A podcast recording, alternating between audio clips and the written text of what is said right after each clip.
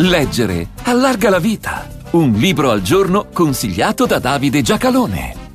A questo libro si arriva avendo letto i tanti che cita, naturalmente dell'autore cui questo ciclo di riflessioni è dedicato. Oppure si può partire da questo libro per arrivare a completare la lettura di quelli.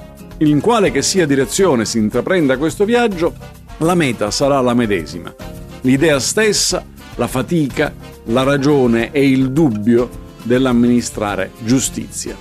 A cura di Lorenzo Zilletti e Salvatore Scuto, Ispezioni della terribilità, Leonardo Sciascia e la giustizia, pubblicato da Leo Onsky nel 2023.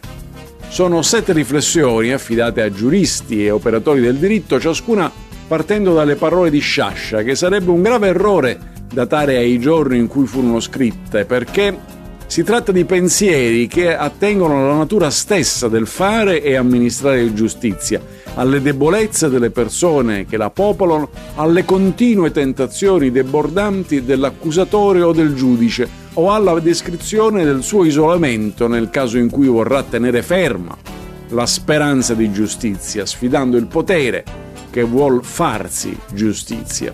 E ragionando di un processo inquisitorio del 1617 nel suo libro la strega e il capitano, pubblicato nel 1985, che Sciascia scrive Il far nomi di sodali, di complici, è stato sempre dei giudici inteso come un passare dalla loro parte, come un rendersi alla giustizia e farsene, anche se tardivamente, strumento.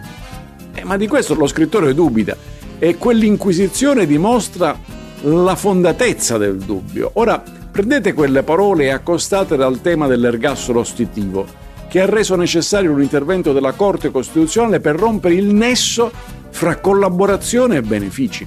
Tutto questo avvenuto molto anni dopo la morte di Sciascia, ma da lui visto in un anticipo che in realtà era un terribile ritardo culturale rispetto al modo in cui la giustizia trova realizzazione nella quotidianità delle corti e da quale che sia appunto cominci il viaggio dell'odierno lettore, comunque approderà alla convinzione che non si possa parlare di giustizia se non tenendole stretta la profondità e la sofferenza intellettuale di chi non si è mai rassegnato a considerare l'imputato il soggetto principale del procedimento penale, essendo invece le garanzie di cui dispone lo specchio della società nella quale viviamo tutti magari estranei a ogni procedimento, ma non estranei alla cultura che lo guida.